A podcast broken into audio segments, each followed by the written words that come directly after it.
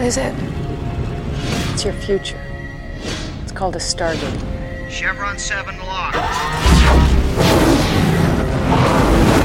Welcome to Walking Through the Stargate. I'm Brent. And I'm Zach. This is episode 15, and we'll be talking about Stargate SG1's episode Cor-ai.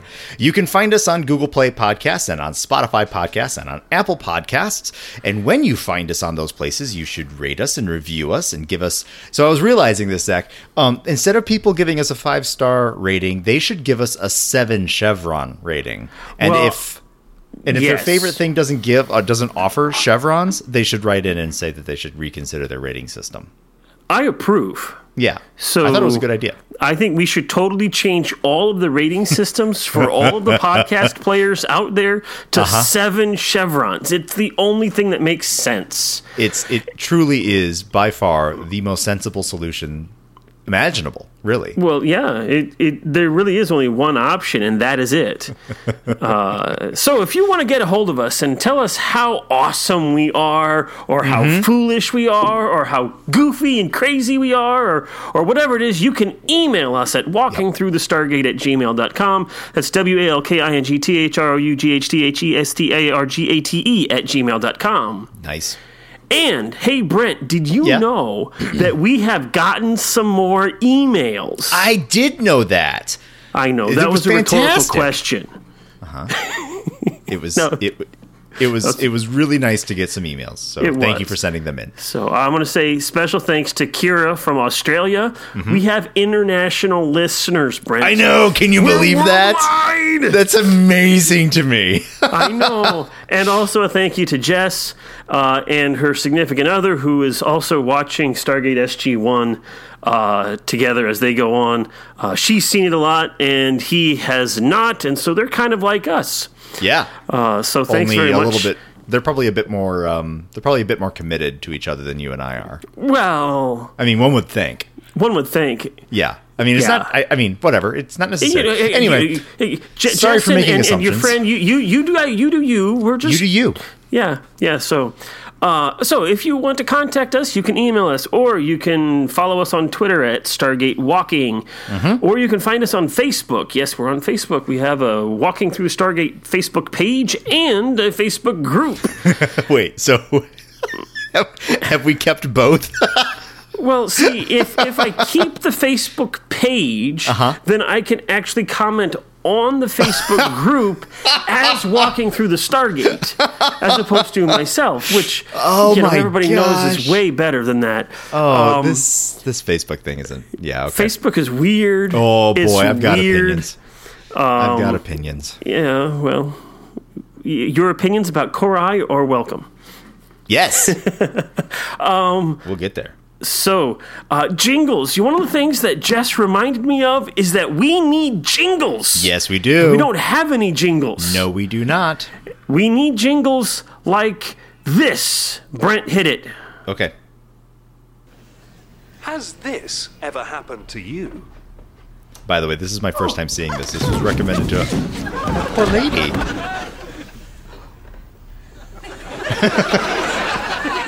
All right, so we're watching an IT crowd skit. I have not seen it. From today, She's fallen down the dialing staircase twice. 999 won't get you the emergency services. And that's not the only thing Yeah. that's changing. Are you are you actually listening to this, Brent? Yeah, oh, yeah. Okay, 'cause I can't hear any of it. Oh, now you're the one with audio trouble. Emergency services, they're your emergency services. So, remember the new number. Wow, those are really attractive emergencies. Oh yeah.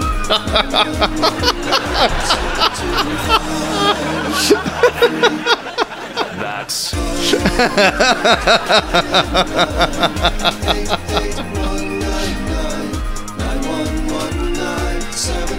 Oh boy. There he I've had a bit of a tumble. Well, that's easy to remember. Oh one one eight nine nine nine eight eight one nine nine nine one one nine seven two five three. Oh. That was great. Uh, so this is That what we great. Need. yes. So, so Jess thought that, that maybe we should use something like that for our walking through the Stargate at gmail.com. So if you've got the musical skills uh, W to. A L K I N G T H R O U G H S T A R G A T at You missed- gmail.com. You missed Did I the miss a word? All right, so I'm not allowed to write the jingle. I think that's twice now that I've tried to do something on the fly and screwed it up in some way. That's all right. Uh, so, yeah, that's fun. Uh, thanks, uh, Jess, for, for sending us that. Uh, Yeah. That that uh, offered many many minutes of laughter. including a couple by me just now. Yes, indeed. And wow, it feels weird to sit here and not be able to hear that and hear you laugh and, and kind of. and I'm like, should I laugh here? Is this an appropriate place? To- Oh, taking a cue, yeah. So uh, Yeah. you know, doing some right. uh, doing some good improv there, just reading off of me and there you go. reacting. Right. Right. Okay, so should we get down to business? Let's do it. Okay, so Cor-ai, the director for Cor-ai is Mario Azzopardi. Uh, this name should sound familiar because we heard him Yes. literally last week. Yes. Uh, he also directed uh, Children of the Gods, Brief Candle, and Bloodlines, and of course last week's Singularity. So can I Um, uh, let me jump in real fast? Have I just been completely oblivious to the title cards all this time? Because this is the first episode that I noticed the name of the episode followed by directed by Mario Azzopardi. Maybe maybe the writers were first, but has there been title cards all this time and I've just been not noticing? Yep. Oh boy. Yep. Okay. Okay. Uh, that, that- that's all you, Brent. okay. Thanks. Carry It's, on. it's okay. I still love you. Oh, you thank know? you. You That's know, very and- nice. Yeah, I know. Okay. so, uh, last time I talked about Azzopardi's uh, most recent directing credit. Uh, this time I'm going to mention his very first directing credit, according to IMDb. It was called Mm-hmm. Gaga. It was in 1971. It was. Is a it about study. three underage girls who want to get knocked up by their crush? I don't think so. Okay. It's about a it's a study of the political and religious fanaticism in Malta in the 1960s.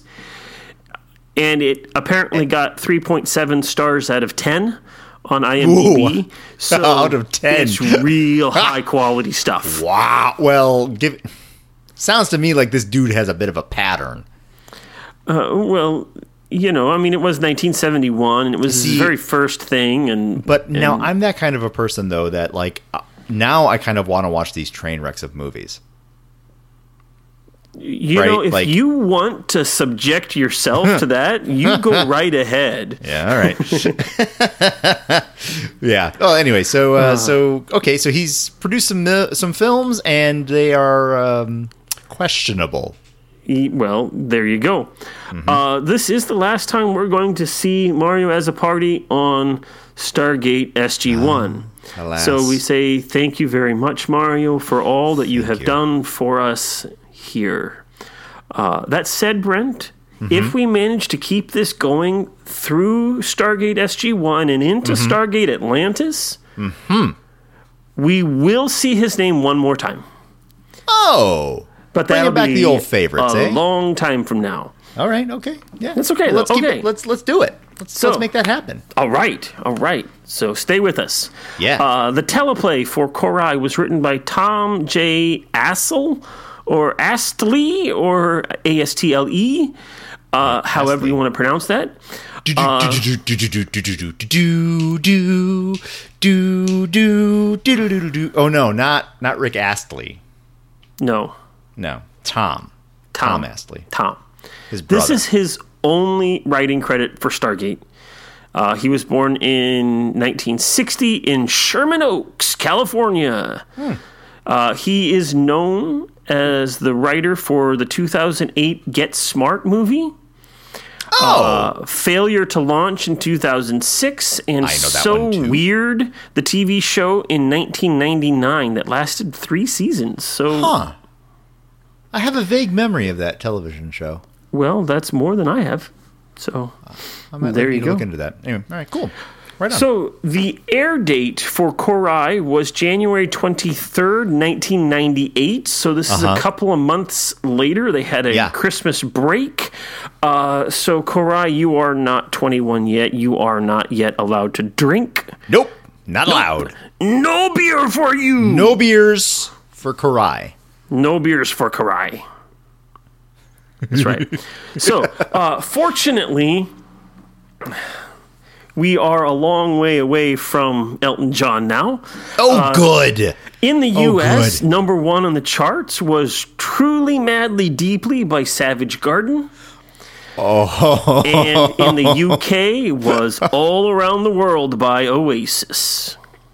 all around the so so this is the point in the show where I confess that I really liked Savage Garden back in the late 90s.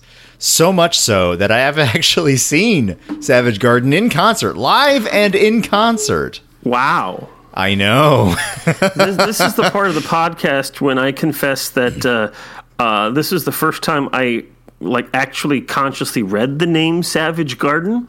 I'm certain I have heard their music on the radio at some point in time along the way, but yeah. uh, no, you, you know um uh the the song's called I Want You. Everybody everybody referred to it as Chicka Cherry Cola. Oh. Uh, which came out about a year before this song. So okay. Believe me, friends, I know my Savage Garden. Yay. Oh boy. All right. So before Brent gets too stuck in nostalgia, let's move on to the box office this week. Yeah.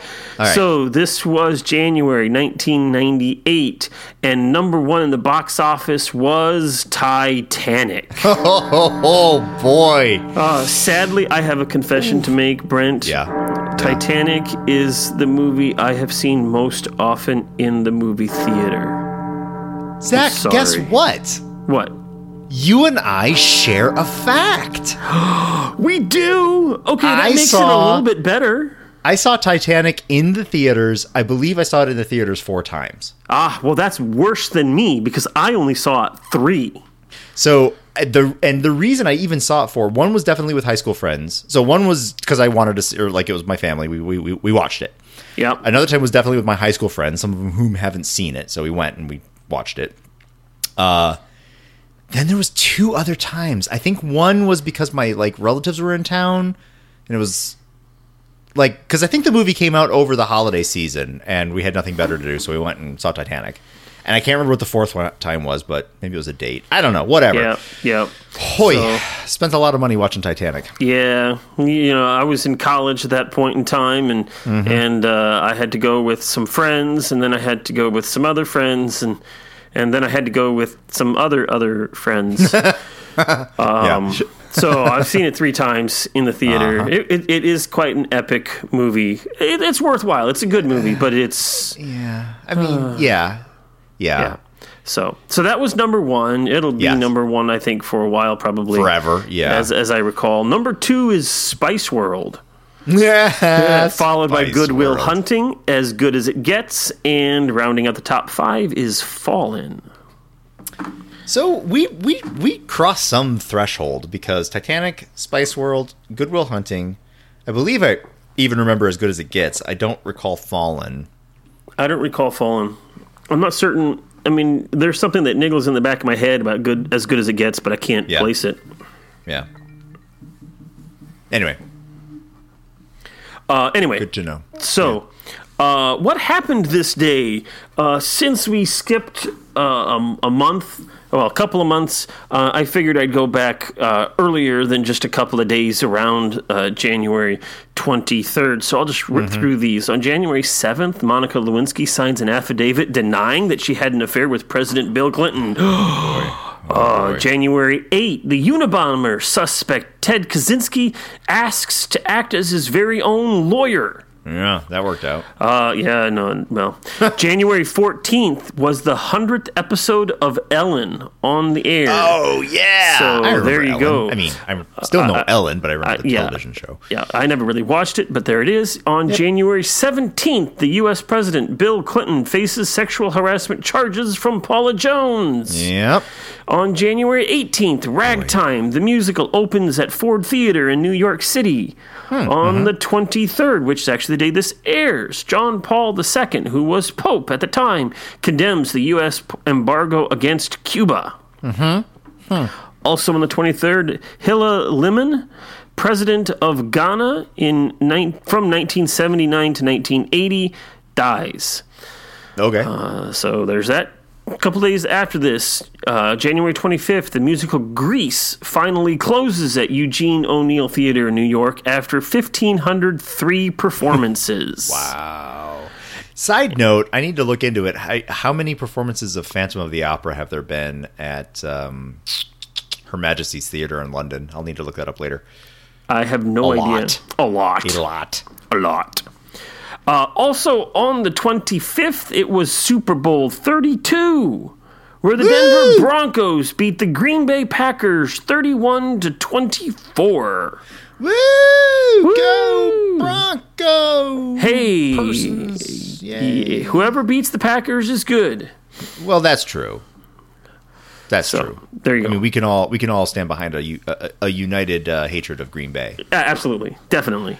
No Definitely. apologies to our Wisconsin uh, listeners. Um, but uh, you know, we haven't really gotten into it. But uh, as far as sportsness is concerned, we haven't we haven't talked about my favorite things in the world. Um, we won't. Let's just say though, I'm going to give it a little bit of a spoiler. If you're from Ohio, I'm very sorry. Yeah. That's all I'll say. Well, so so in the realm of of sports ball right now, my Chicago Bears are the NFC North champions, and so that makes me happy. Congratulations. Uh, that has absolutely nothing to do with Stargate. It's purely an aside, but hey, it's fun. Hey, So this is our show. It's our show. We can do what We we, say want. what we want. Yeah, exactly. That's right. So, uh, about Cor-ai, David Mm-hmm. McNally is the actor who plays Hanno. Yeah. Uh, he also plays a different character in a future episode of Stargate. Um, In Stargate episode Demons in 1999. So, I don't know, it's a season or two later. Sure. Uh, I don't remember exactly where it falls. Um, and then he plays another character, a different character in Stargate Atlantis, Epiphany. So that's the name of the episode. So Oh. Was, um, we'll see him again. Presuming that you were looking at his IMDb page, was uh, what uh, was there anything else like sci-fi or significant? He looked really familiar to me. Uh, you know, I actually found those little facts on the Stargate SG One or Oh, Stargate okay. Command. But uh, um, what was his name again? I just lost the page here. David Uh, McNally. David McNally, yeah. Let's look that up. Because what's better in podcast land than listening to me type?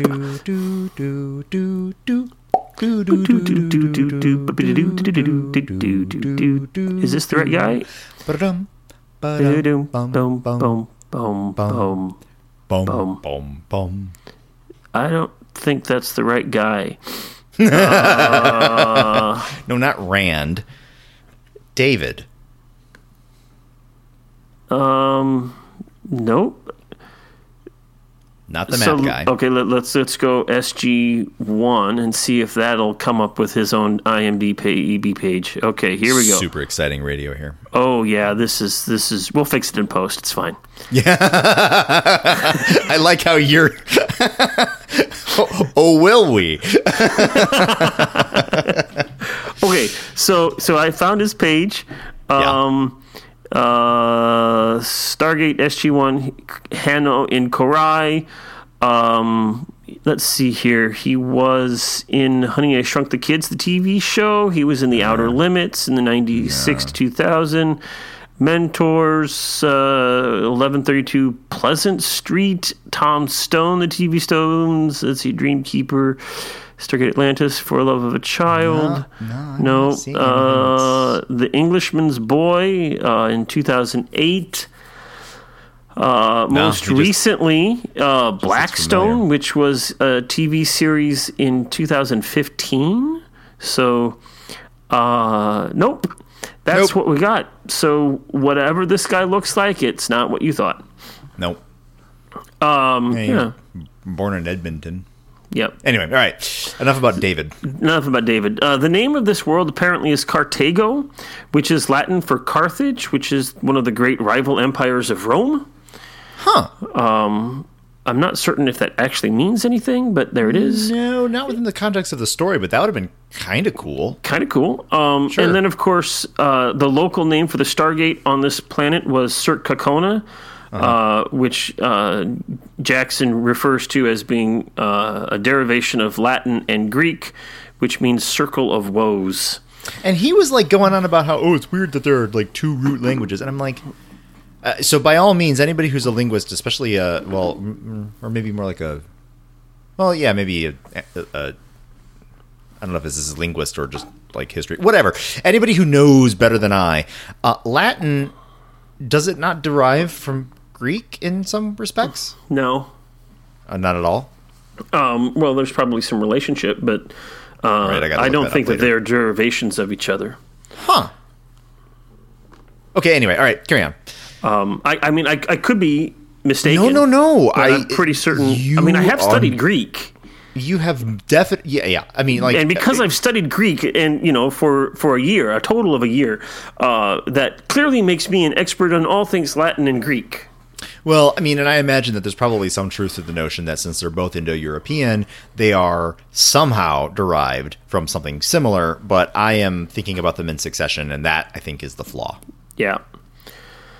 Okay, so right. shall we go on to our synopsis of? Let's recap? Let's recap. Okay, SG One arrives on a grassy, mountainous planet and ventures forth into a somewhat medieval village. By the way, this is from the Stargate Command Wiki with some of my own edits. Again, Yes. Strangely, the village seems completely deserted. Teal'c mentions that he recognizes the place. Soon they enter what looks like the central meeting place of the village, when all of a sudden they are surrounded by villagers with guns that look like a cross between a crossbow and a slingshot. I thought that Colonel- was clever. Eh, sure. We'll go with that. Colonel Jack O'Neill attempts to communicate with them when one of them notices Teal'c and screams, Jaffa! O'Neill tries to explain that Teal'c is a good guy when the enraged villager, who is called Hanno, claims Teal'c killed his father. The villagers take Teal'c prisoner where he'll wait for Korai. Despite protest from O'Neill, Teal'c goes with them willingly, while the rest of SG-1 are allowed to roam free. While sitting outside Teal'c's cell, O'Neill, Captain Samantha Carter, and Dr. Daniel Jackson question him about the incident. Teal'c does not remember the man, but admits that he killed many people under the service of Apophis. Apparently, Cor-ai is some kind of court trial where the accuser acts as prosecutor, judge, and jury. Only the victim of a crime can deal an appropriate punishment. After all, they are the only ones who know their own feelings. During the Cor-ai, Hanno explains that when he was a boy, the Goa'uld came to take prisoners from the village. During that raid, Teal'c was ordered by Apophis to kill one of the villagers.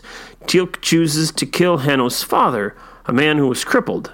Teal'c then remembers this event and admits his guilt. Each member of SG-1 then makes a plea for Teal'c, explaining that he is not the Jaffa he once was. O'Neill tells how Teal'c saved him and his team and the people of Abydos for the cause of freedom. Jackson explains that despite Teal'c being the one that took his wife Sha're to become host to a Goa'uld, he is a good friend of Teal'c because he knows that people can change. Hanno is not satisfied, saying that this Jaffa's good acts now cannot bring his father back. Teal'c is sentenced to die the next day. While talking with the rest of SG-1, Teal'c reveals the reason for killing Hanno's father. The villagers on the planet have no defense from the Goa'uld. Their only recourse is to run and hide into nearby caves when they, when they see the Stargate begin to activate. No one is left behind. So when, which means that when I was doing so well, You were really doing a good job. All right, You well- normally do a good job, but this one was excep exceptionally clean. yes. All right, we'll try again. You could fix that in post again. Sure can. No one is left behind, which means that the whole can only move as fast as the slowest among them. Apophis ordered Teal'c to kill one of the villagers, but Teal'c chose Hanno's father because it would give them, uh, it would then give the villagers the best chance in the future to escape the Goa'uld. Despite this strong testimony, Teal'c's prosecutor is unmoved and insists his sentence be carried out as scheduled. O'Neill and Carter return to the SGC for reinforcements, while Daniel is ordered to stay and do whatever he can to delay the proceedings. Back at the SGC, Hammond, as well as the President of the United States of America, rejects O'Neill's request after hearing the whole story. O'Neill's plan is deemed uncalled for interference in a culture's due process for a man who is not even an American or even an Earth citizen, especially considering that what Teal'c did under Apophis's service basically amounts to war crimes. O'Neill is understandably upset, but is chastised by the general. He has the right to disagree, but not to disobey orders. When O'Neill and Carter return to the planet, things look a little different. It looks like the Goa'uld have been there and made a mess of the village. Soon they discover that Apophis's serpent guards are still there. Hanno and some of the villagers were preparing Teal'c for his execution when the Jaffa attacked. As a result, they became trapped in the village without any means of getting to their caves for safety. Hanno takes a moment to blame Teal'c and O'Neill for this attack, and then he tells his young son that he sh- that should he die defending the village from the Jaffa, he still expects his sentence to be carried out. Soon, a group of serpent guards, led by their first prime Shak'l, find some of the villagers hiding with Teal'c. Shak'l recognizes Teal'c and is gleeful in this opportunity to potentially kill the Shol'va, the traitor. But the young boy snuck a knife into Teal'c's hand. Teal'c then loosed his ropes and, in a surprise move, killed Shak'l. Teal'c was then able to successfully defend many of the villagers, and along with O'Neill and Carter, the Jaffa raiding party is neutralized. In the process, Teal'c is injured by a staff blast. After the smoke clears, Teal'c hands Hanno his staff weapon and stands prepared to accept his sentence. But Hanno looks at Teal'c and says that he was mistaken. Teal'c is not the Jaffa who killed his father. No, that Jaffa is dead. You have killed him. As SG1 prepared to depart with all members accounted for, they offer the villagers help to defend them, them uh, from the future attacks by the Goa'uld. And they return home safely. The end. the end. Okay, Brent, Yeah. Cor-ai, Yeah. tell me what you thought of it. I'll tell you what I thought about Cor-ai. So, the first, almost the first two thirds of the episode, um, it was kind of turning into a pretty cool episode.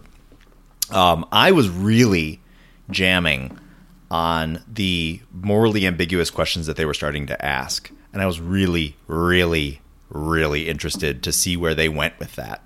Like, which direction are they going to go in answering the question of who is primarily responsible when a heinous act is committed? Is it the person committing the act or is it the person ordering the act? Mm-hmm. In situations of interference, uh, at what point is uh, so that that scene between General Hammond and Colonel O'Neill, where Hammond was basically saying we don't interfere with people's uh, goings on, and O'Neill's like, huh, and and and Hammond's like, well, anymore. this Yeah. administration, uh, boy, that was those were simpler times. Uh, but Yeah. uh, but O'Neill's response back was also very poignant. Like he's done some things that are questionable as well, and I, they use a different word, but like, you know, eh, why is it good for the soldiers of the United States to do these things, but the soldiers of other nations or other other other powers where that's bad? I was really, really looking forward to how this episode was going to grapple with those questions Yeah. and then the Jaffa arrived and totally allowed the entire thing to just sidestep all of it. Where we were barreling down the path of having a courtroom drama wrestling with morality questions within the construct of this universe. It was one of those great sci fi moments. Uh, back when last week, when you and I were looking at the promo, and I was like, wait a minute, is this uh, Encounter at Farpoint or, or The Measure of a Man? Both Star Trek episodes, both courtroom drama, well, sort of courtroom dramas. Um, both of those episodes went ahead in Star Trek, went ahead and wrestled fully with the questions that they were uh, presented with. And in both of those cases, came up with some pretty, oh, I mean, certainly great uh, arguments as I understood them when I was younger. And I think that they would still hold up even now. But this one, it was like 30 minutes of like juicy, awesome, heavy hitting morality questions. And then an easy out because oh wouldn't you know it the bad guys are here and now here's this opportunity for this person to be able to just like prove to everybody that he's a changed man and be able to get off scot free i mean yeah they were kind of coming back to it towards the end when uh teal'c was accepting his fate uh, of being uh, um, executed per the customs of this world uh, in accordance to that great scene in the middle where they where where Teal'c and O'Neill are arguing back and forth about whether or not Teal'c should endure this punishment or not. Right? Like it was great. That was really meaty stuff. But meh, who cares? We don't have to think about it anymore because the bad guys are here. Hooray! I, it was Well, you know, so so I I agree with everything you say Mm-hmm. there. Um, that said, uh, I I- think it does still continue to wrestle with it. Uh, I do think that Jaffa get in the way. I think it does come back. There there could have been other ways of addressing the situation and and digging into this and finding that spot at the end where because you know the whole argument the SGC SG1 is doing is saying look this guy is a different man he's an honorable man and actually actually one of the things that they're, they're saying is that he's always been an honorable man now he was in a position where he had to do some nasty things Yes, and right. those aren't good. And um, you know, even today, you know, right now, um, um, the the special counsel Mueller is saying, um, oh, what's the guy's name? Is saying he's been helping me so much, he doesn't deserve jail time.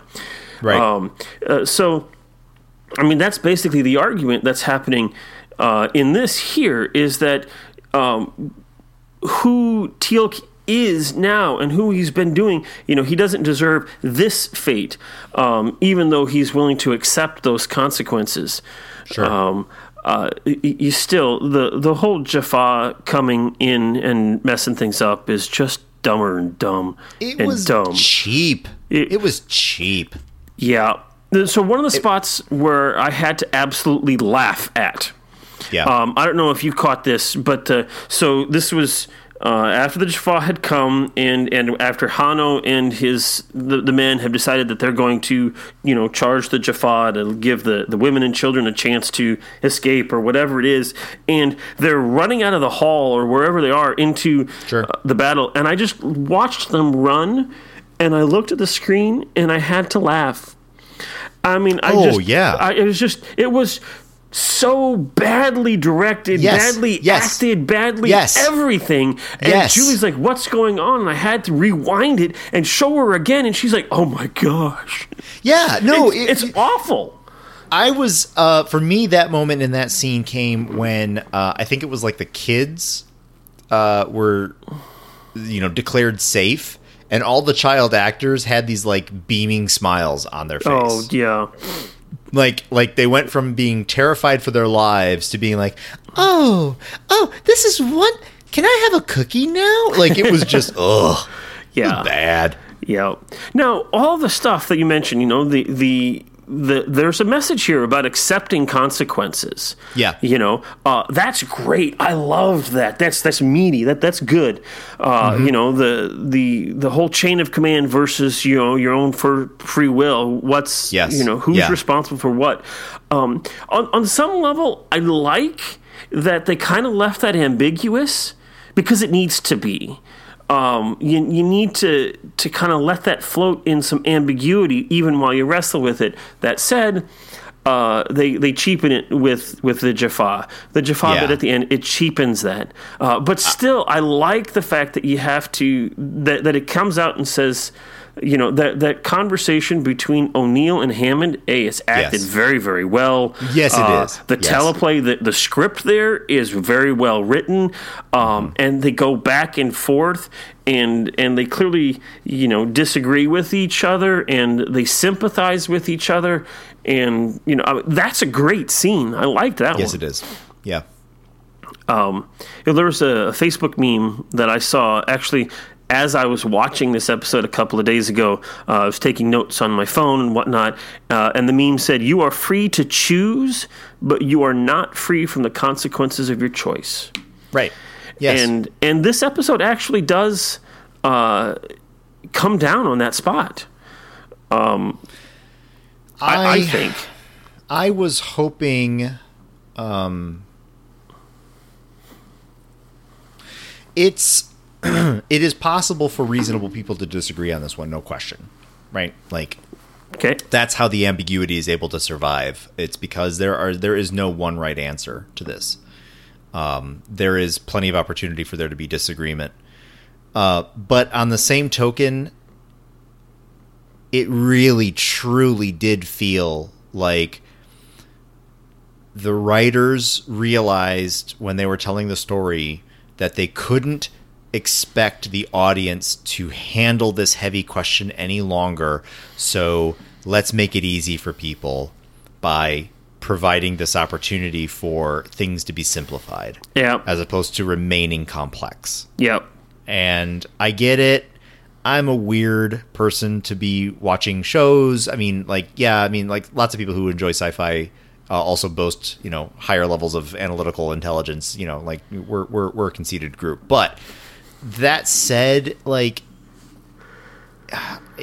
I understand. I'm asking a lot of late '90s American television, but so what? Like, th- this thing is a lot more complex than just making it out like like uh, there's uh,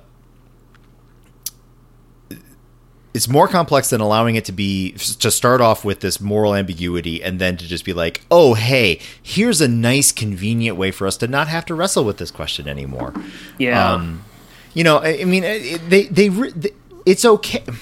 This thing would have been complete trash had they not had that last scene between Hanno and Teal'c at the end. Like Right. it was predictable, but at least it allowed it to pull up out of the nosedive.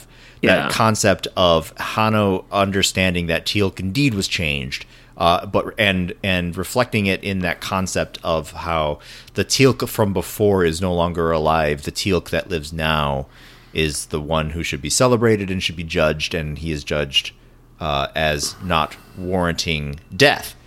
Uh, sorry, I had an alarm, poorly timed. Um, Sorry. yeah so you know so yeah i mean like i but what happened was uh, but what ended up occurring is that i was watching this episode i was getting into it i was really excited about where they were going with it it wasn't all big flash bang boom it was it was gritty question and then the minute that the jaffa showed up i just started rolling my eyes and just tossing my hands up like really we're just gonna bail out this way right. Yeah. okay here we go See, here's the thing: is like, uh, I, I think that uh, was it who's his name? Tam, Tom, Tam, Tom Astle. yes This is his only astley Rick Astley, whatever it is. Um, I don't think he understood Stargate. I mean, admittedly, Stargate is early, but I don't think he understood it. A, um, O'Neill asks that question at the very beginning. Uh, Daniel, can you find some language that they could understand? And I'm like, wait, are you serious? Uh, they've Right, that was a already weird line. established in this entire show that everybody speaks English, except for when they don't. But basically, they speak English. Yes. And in fact, he's like, "That's a weapon." Well, so is that. So, oh, look at that they're speaking more Yep. English. That's a Sidestep that stupid line. It's a line Yes. that doesn't fit even at this point in time. So Yes. there is something about uh, the the teleplay that he did not understand this story. He didn't understand Yes. these characters in in the world that has already been built, uh, and and so then you had some of these things going on, and I mean, Stargate is a show that's that's fun. It's a show Mm-hmm. that that is you know just a, a wild romp through the universe, and you know you, you you chuckle and you go woo at the end. Uh, Yeah. That occasionally will ask some hard questions. Mm-hmm. Uh, I mean, that's what Stargate is. We've already learned that, and I'll tell you right now, that's what it's going to continue to be. Sure. Um, I wouldn't expect it any other way. but but I don't think that that this guy really fully grasped that, and so it just you get these pieces together. Uh, I mean, you could have even had the Jaffa enter in at that point in the story, uh, but have it in something else. I mean, just just paint that in a slightly different picture, and it would Yeah. it would work. Uh, what what fails to work um, is is the when when O'Neill and Carter come back. That's when we find out that the the Jaffa were there. They come back, things are different, and then they realize the Jaffa were there. If we saw the Jaffa come, if we saw them enter into this, if the battle between O'Neill or between Teal'c and the Jaffa happened at the beginning when it really was a one man by himself with his hands tied behind his back versus an army, then maybe you start to continue to develop that in a way that actually uh, feels more natural. Yes. And then, Oh and man, then, that, and then you that have Jaffa attack came out of the blue. yeah, it was out of nowhere. And and then, you know, the first time you see Shak'l, by the way, you know, shout out to Shak'l, he's back again. Uh, but we Well- won't see him again. for a minute. Yeah, cuz but but uh, he he shows up just long enough to get a knife in his gut. Yes. Yeah. No, I, that that also was not lost on me at all. Like there was actually time spent in developing the character a little, a, A lot, little. but a little, only to have him shivved. Like, yeah, there was uh, with, with without any preamble. no. I mean, you know, he's like chung chung chung chung, click. His helmet opens up. it's Teal'c. it's Shak'l. Whack. Right. Oh, I guess I'm dead now. Uh. I have been stabbed. I must die. Uh, uh, uh. I'm going to give you big buggy eyes, which means I've been stabbed. Yeah, that was Yeah. that was garbage. Yeah. That was a garbage moment. It was. It was. Uh, and then, of course, another thing that I just want to rail against this. Did you notice all of the bell tolling? Did you notice it? It's ridiculous. It's like every time. the bell tolls. Time marches on. No, no, no. That is on Mario because that's a director's choice. Sure. And Yes. Mario, I mean, there are a lot of things that you did pretty good in this episode. That was not one of them. And maybe, maybe Tom put that in in his script, but you as a director says, "Look, um, no, that's dumb. We ain't gonna do that." They, they they fixed it in post. but like you're gonna fix all of this in post. Maybe. maybe I just maybe I should just add random bells to this episode here, there, and everywhere. Oh, I approve. hundred. Yeah, that might happen. There might be some people that like you know in various minutes be like, "Why is their bell ringing?" And then we'll get here in a minute then- forty-two. then And, when, yeah, when they get to to you know the forty third minute or so, Yep. uh, they'll find the answer to that. it all makes sense. It will see, all now you- make see, sense. we all had a joke go. together. There you go. Um, yep. Uh, let's see here. Oh, one more thing that I wanted to say that I really, really hated about this episode, and this is frankly again on Mario. Uh, when you have the flashback scene of Hanno's father getting killed, Yeah. no emotion whatsoever. Oh yeah. I I was just like, oh, look, there's a crying child. He's doing a terrible job acting. Oh, look, there's yeah. a man who's not saying You know, anything. He's reaching his hand out. What's he doing? is he saying, hey, pick me, pick me? He's like, Right. hey, don't pick me. I don't want to die. Please spare me. What's going on? yeah. I, you know, I mean, in those scenes, I like Teal'c's face. I like Christopher Judge's acting there as he's, you can see in Yes. his face the, the struggle and all this. But everything else around it is just crap. It's awful. Yeah, you know, and eh, especially compared to last week. Now, again, last week was weird. I was in a very vulnerable place and like probably was getting too emotionally connected for external reasons other than the show. But I gotta tell you that even though the actress who was playing Cassandra last week, uh, I mean, I wouldn't necessarily call her acting like inspired by any stretch. Um, there was just something a bit more genuine about that. And then we got an immediate turnaround. Like, this is the, well, no, I guess this was like two months later, but whatever. This is the next episode in the series. And you got another child actor who's also trying to communicate emotion. And you're right. It's flat. It just feels flat. It, it, it's terribly flat. Um, yeah.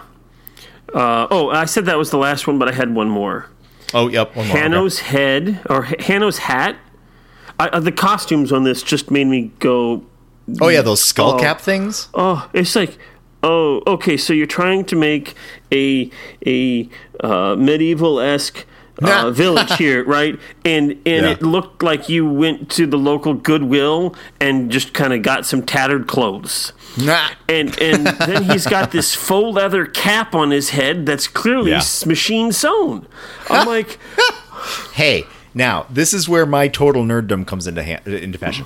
Um, did you know that the the that the that sewing machines were first created to emulate the precision of hand sewing at the time? In the time of the 18th and 19th centuries, hand sewing was a very precise work. The stitches were neat, they were orderly, they were in a straight line, and they were precisely they, they, they were the, the same size all the way through. And machines were originally built to to replicate that. So now, when something's hand sewn and it looks like it, it's actually looking like crap because nobody knows how to sew anymore. and so, if somebody actually ran it through a machine, hilariously, it would look a bit more authentic than otherwise. um, okay, I did not know that. I will Here's accept Brent's that. 18th century corner. And well, you know, should should I uh, out you as a, a reenactor? Oh no! Oh, you did. I did. Although, in my defense, it's been eight years since I've done any reenacting, so it's so it's hard to call me that anymore. Okay, fair enough. Fair enough. um, so, But yes, that's how I know all that stuff. Yep. Okay. Um, all right. Maybe I'll give him a little bit of pass on that one, but still, it was bad. I, yeah. I'll, I'll edit it in post. Oh, okay. Like everything else. uh, all right. And uh, then I just had one kind of things, uh, a little odds and sods here. The running and hiding. Is that really a practical defense, given how quickly the gate can open? Yeah, I was kind of wondering about that. I mean, the the gate. I mean, admittedly, the gate opens as at the speed of plot, right? So if it needs Yeah. to take a really long time for that gate to open, it takes a really long time for that gate to open. If the Yeah. plot says it needs to open, boom, Oh, yeah, like that, it does. okay, Right, I'll grant you that, but still, Right. um, you know, the the process is clicking seven buttons and then hearing go. well, it also kind of imply like we haven't really delved into it much. I mean, this is kind of a problem of sci-fi that deals with other planets just in general. But, you know, we are always kind of told that the entire planet is very much like the 3000 square feet that we see of it. Like you know, Yeah. like that little tiny village right next to the gate um you know, yeah, it's it's totally possible for that group of people to hide in the amount of time that it takes for that gate to open. If there's only like 300 of them, and there's only ever been 300 of them, and then all they have is those like are those seven huts in that one building, like sure, I guess, but uh, any civilization larger than that, and certainly any town that's away from the gate that doesn't know that it opened, like there's Right. way too much about that that's just flimsy. No, it, wa it was mentioned in this episode that their housing was actually in the caves. Oh, that's that's right. So, so that this village square and whatnot was where the commercial aspect was done. So probably the entire village wasn't there at any one time, but still, let's say that there were a hundred people in Yeah. the commercial district, this town square at any given time, which.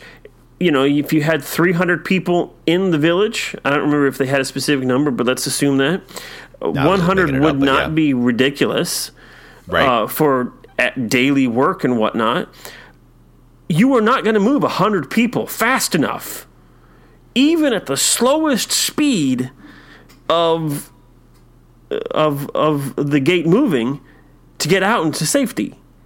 I mean, the, And so, then it's proven right. when Right. all of a sudden the, the, the Yes. they're there like oh my gosh they surprised us you must have sent them here and they oh tricked you and Oh gosh, you're it's like whoa it's like You're right. oh man Did Katharyn Powers write this episode? No, it was Tom Astley. Never gonna give you up. Never gonna let you down. Wrong. Tom, you let us down. You let us down. Okay, yes. All right. Brent, I Yeah. think we have ranted long enough. Unless you have any more things you want to rant about. no, I'm I'm ready to levy judgment. Okay, levy your judgment on Cor-ai. Cor-ai, you have wronged me by slaying my hopes of a good ending, wrestling with a moral question. And being the one wronged, I am the one to levy judgment against you. As such, I deem your treachery to be unworthy of the greatness that this series can attain. Thusly, it is my determination that you have earned nothing more than a three out of seven chevrons. May God have mercy on the remainder of your chevrons. I'm impressed. that was good. Thanks. Thank you very much. You, kept it all the way through there. I, I, I'm. I, I get a slow clap? you get a oh, man. That's awesome. Yeah. Thank you. Uh, and without preamble, I'm going to give this two stars. There are two stars. you get your own slow clap from me. Yeah. oh, boy. Oh, boy. and without preamp. yeah, this one was a this one was a bit of a stinker. yep.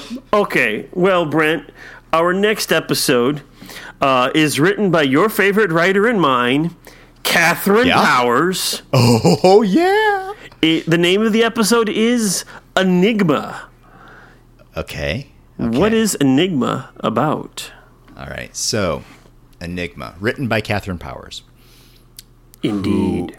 In Thor's Hammer, achieved wonderfulness, and in the whatever the one that she wrote last time was kind of meh, such that I decided that her scale was actually a wave, meaning this episode must be junk. Okay. Enigma. The SG1 team travels through the gate to find themselves face to face with a creature who cannot help but speak in riddles and rhymes. From across a great distance, this creature lobs these riddles at them, and this distance is covered in water. It's very dimly lit. And when they look across the way, this creature's eyes seem to be glowing like lanterns back at them. The SG 1 team is trapped in the bowels of some deep underground cavern, and they have one chance to escape. Thirty white horses on a red hill. They champ and stamp and then stand still. Will the team answer the riddle and escape the clutches of this terrifying monster? Tune in next week for Enigma. Ooh.